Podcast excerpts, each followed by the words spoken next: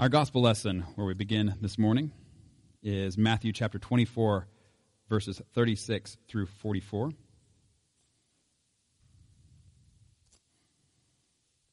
Matthew 36 through 44. And so we are just saying in that uh, prayer, we don't have to wonder if God's going to keep his promises, but we do wonder when, because we don't know. And that is what Jesus is telling his disciples here in Matthew 24, which can be found on page 1543 in your Pew Bibles. Before we read, let's pray. Heavenly Father, we do thank you for this day, and we thank you for your word that you've given to us. We pray that you would help us to understand what you are saying to us. Pray that you would help us to long for the things that you have promised. God, we pray that you would help us to remember the things that you have done, the promises that you have made, that as we look forward to what is coming, God, that we would do so as those who, who remember and who uh, are waiting and excited about who you are, what you're doing, and will do. We pray this morning that as we hear your word read and proclaimed, that you would continue the work that you have begun in us to change us ever more into the people that you've created us to be in relationship with you through our Lord Jesus Christ. We pray this in his name. Amen. Matthew 24, Jesus says, But about that day or hour no one knows, not even the angels in heaven, nor the Son, but only the Father. As it was in the days of Noah, so it will be at the coming of the Son of Man. For in the days before the flood, people were eating and drinking, marrying and giving in marriage, up to the day Noah entered the ark. And they knew nothing about what would happen until the flood came and took them all away.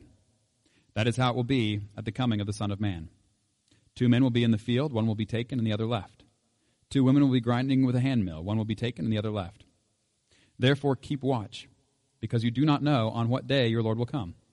But understand this if the owner of the house had known at what time of night the thief was coming, he would have kept watch and would not have let his house be broken into.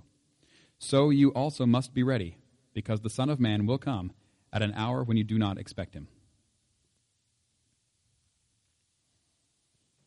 Turning into Romans 13, Paul, writing to the church in Rome,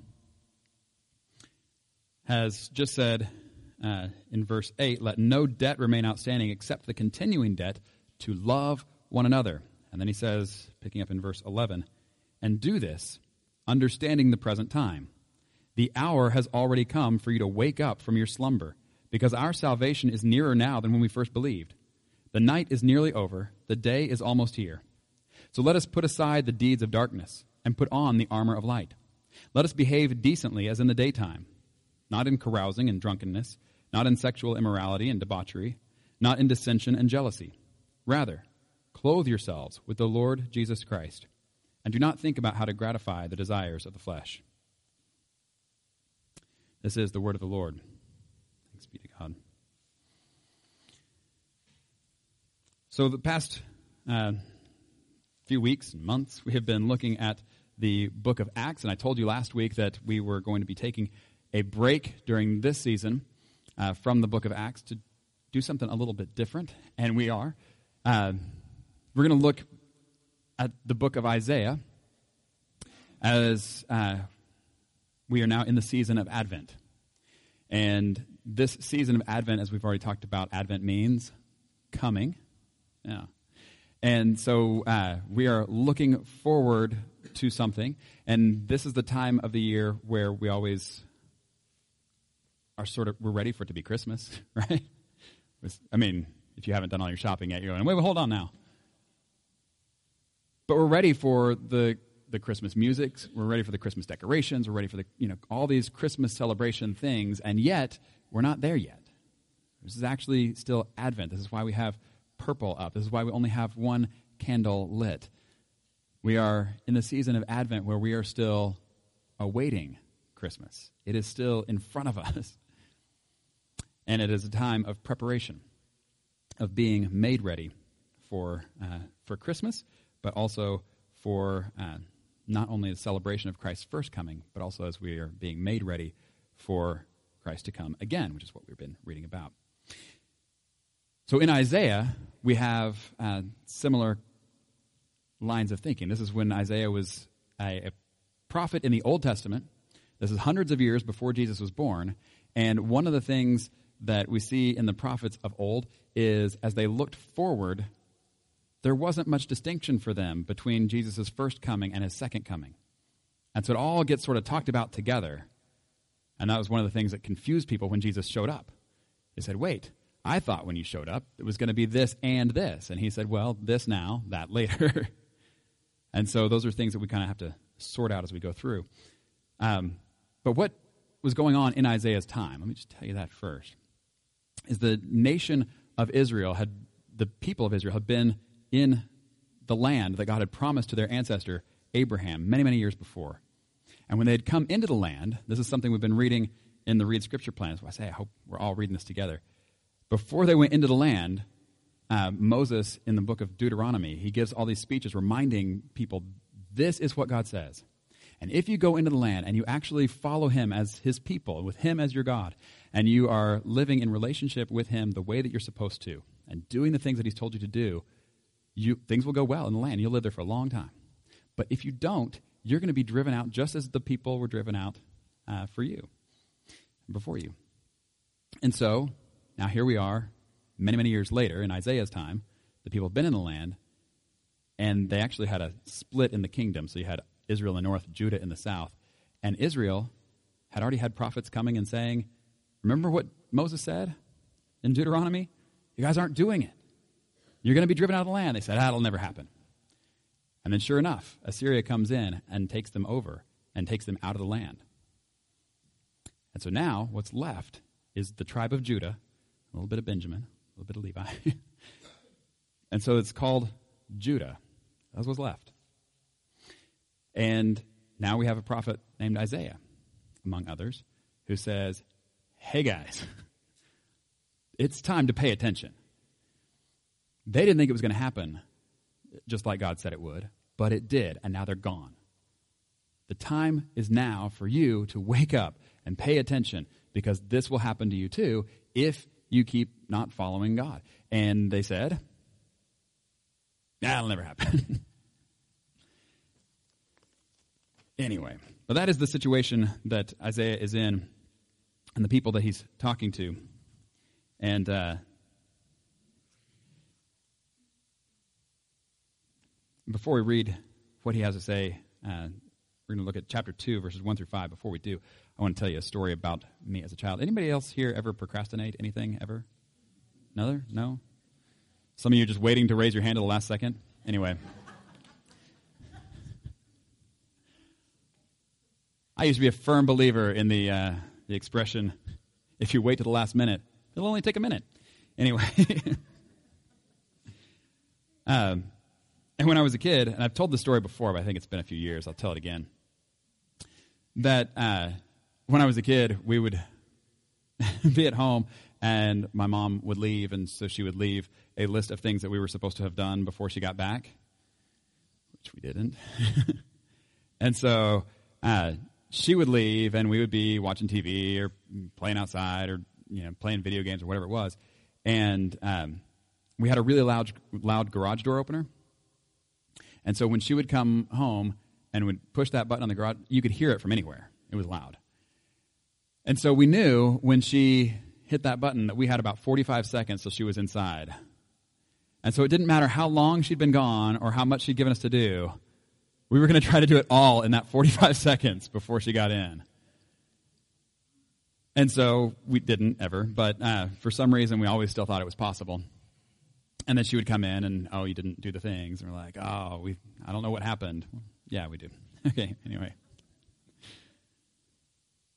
But I tell a story uh, during this time of Advent and coming because, as Jesus said, you're not going to know when the time is. And we always sort of have this in mind that we're living in a time, and this happens for each of us when it comes to dying, as well as when it comes to preparing for Jesus to return. We always think, well, we'll, we'll have time. We'll, we'll know when the garage door starts going up, we'll know the time is near. And, and what we have repeatedly throughout the Bible is you're not going to get a garage door opening warning. You're not even going to have that 45 seconds of notice. It's going to happen when you don't expect it. And so if you're putting off getting ready until that time, it's that time. All right. So that's kind of uh, along the lines of Isaiah's message as well.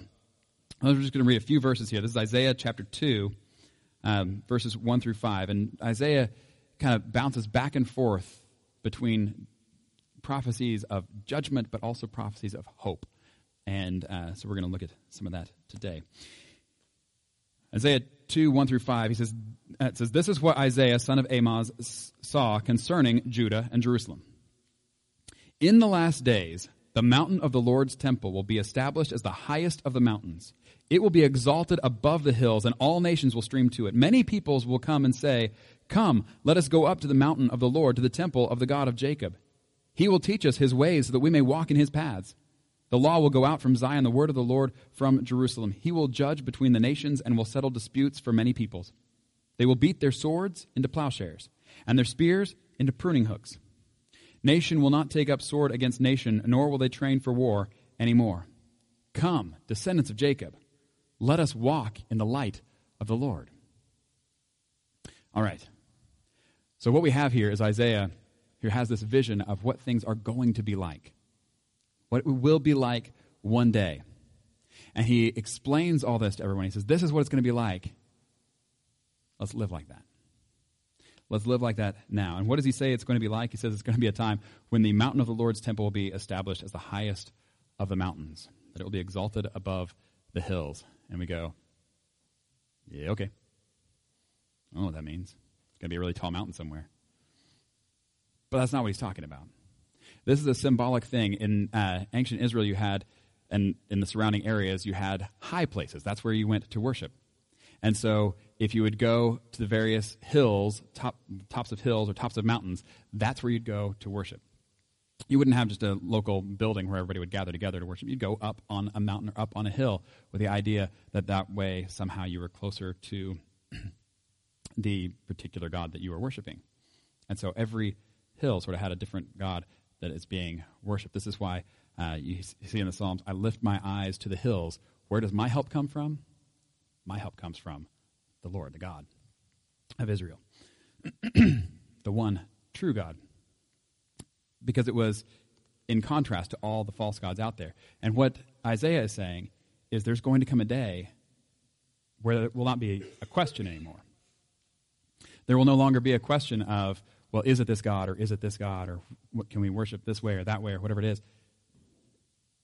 It's there will come a day, excuse me, where the mountain of the Lord's temple will be established as the highest of the mountains. That anybody who looks around will see that's the one that is important. That that is the God who is the one true God. That now it is being revealed, and that's what this is, is a time where all is revealed. This is what Paul talks about in Philippians as when every knee shall bow in heaven and on earth and under the earth, and every tongue confess that Jesus Christ is Lord to the glory of God the Father. That is the same kind of idea as what Isaiah is talking about here, that there will come a time where God's temple and his mountain is seen as the highest. That he is the one true God above everything else. And then it says, it will be exalted above the hills, and all nations will stream to it. And so at that time, of course, you had um, the God of Israel, and you also had the God of the of Moab. You had the God of the Canaanites. You had the God, of, and you're saying, no, no, no. The God of Israel is not just a local tribal deity.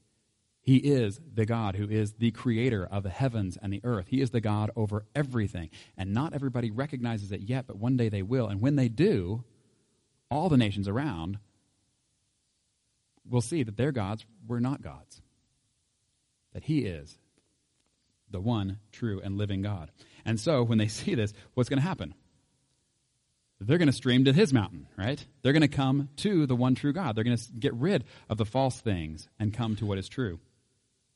And so it says, Many peoples will come and say, Come, let us go up to the mountain of the Lord, to the temple of the God of Jacob.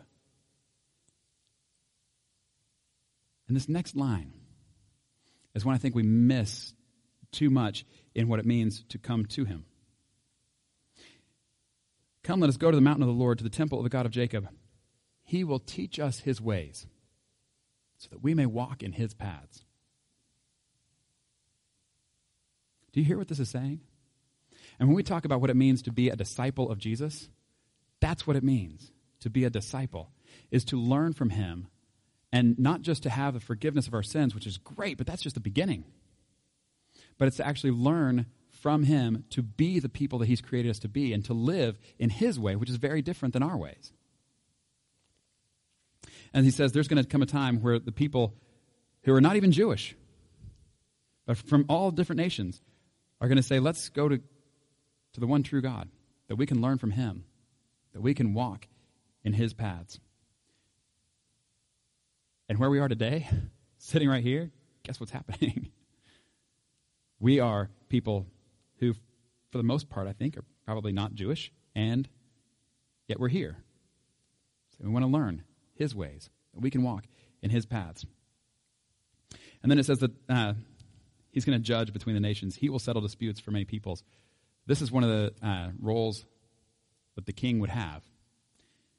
And, uh, and it says, when that happens, what else is going to happen? Nation, uh, they will beat their swords into plowshares, or spears, and pruning hook. Nation will not take up sword against nation. Neither will they train for war anymore. All right. I already kind of hinted that there's some of this that's happening right now, right?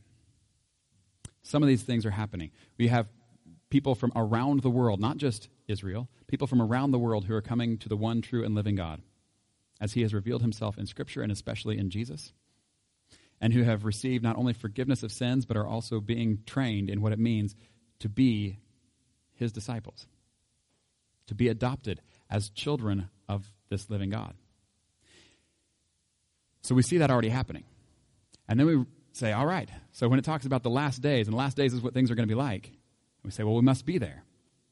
And if we look in the New Testament, we find out that we're in the last days. And yet, then we get down to nations beating their swords and plowshares and not taking up sword against each other, not training for war anymore. Just go home and, and watch the news and see if that's going on yet. Not yet. Not yet. And you know why that's not happening yet? Because not everybody yet has acknowledged that Jesus is the king. Last week was Christ the King Sunday, and we talked about Jesus being the king over everything and how that is good news. Because even though what it means, first of all, we hear it as bad news because it means I'm not the king, somebody else is. And we all instinctively reject anyone else as king. But when we really stop to think about who he is and who he has been revealed to be and how he is the one who has given his life for us and the one who lived the, the way that people were supposed to have lived from the very beginning and nobody ever did, but he did. And then he gave his life for us. We say if there's anybody who should be the king, it shouldn't be me, it should be him. And then we find out that he is the king, that should be really good news. But not everybody has acknowledged that yet. But when everybody acknowledges it, then what's going to happen? That means if I'm mad at you because you've done me wrong, and then we take our dispute not to the local court, but we take it to Jesus and we say, What do we do here? And he lets you know, you're in the wrong. You need to make it right. And he lets me know, you can't hold it against them. You need to forgive them, just as I have forgiven you. Are we going to keep fighting about that? Not anymore. Not anymore. And so we have in Jesus the king who is also the judge, who is also the one who is making everything right again. Where there's not training for war. The reason that we have war is because people don't agree on what ought to be done.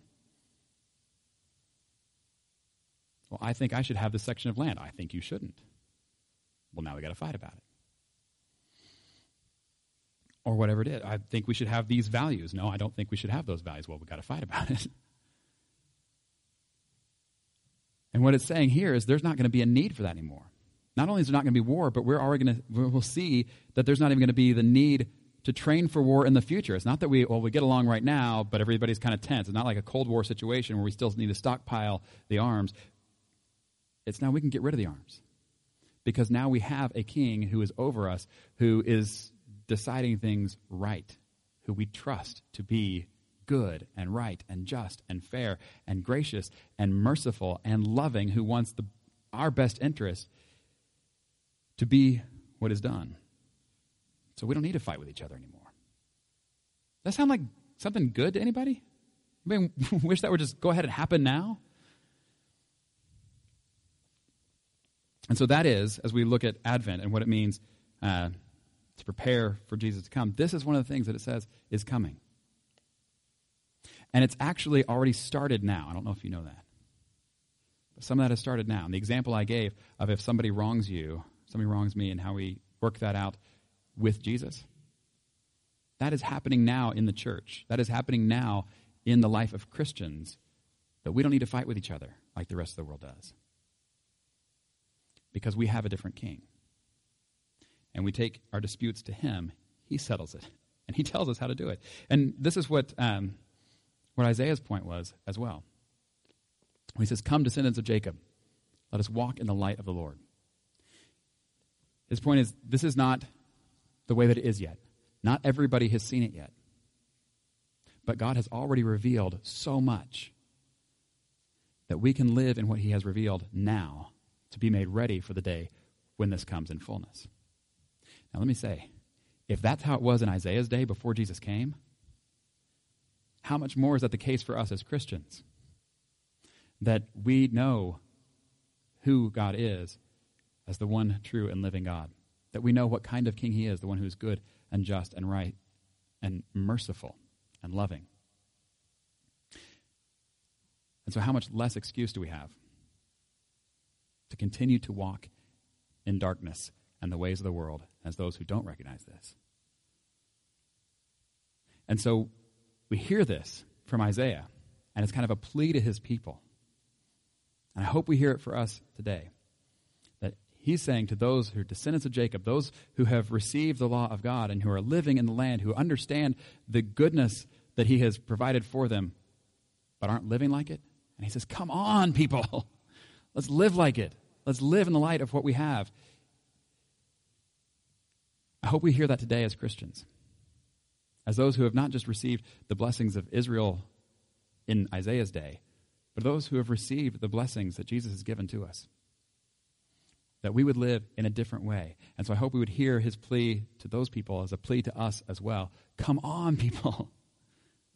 Let us live in the light of the Lord. Let us walk in his ways and in his light. And as we do so, to continue to trust him to make us into the people that He created us to be as His disciples, and more than that, as His children who actually do begin to look like our Heavenly Father. In the name of the Father, the Son, and the Holy Spirit, Amen.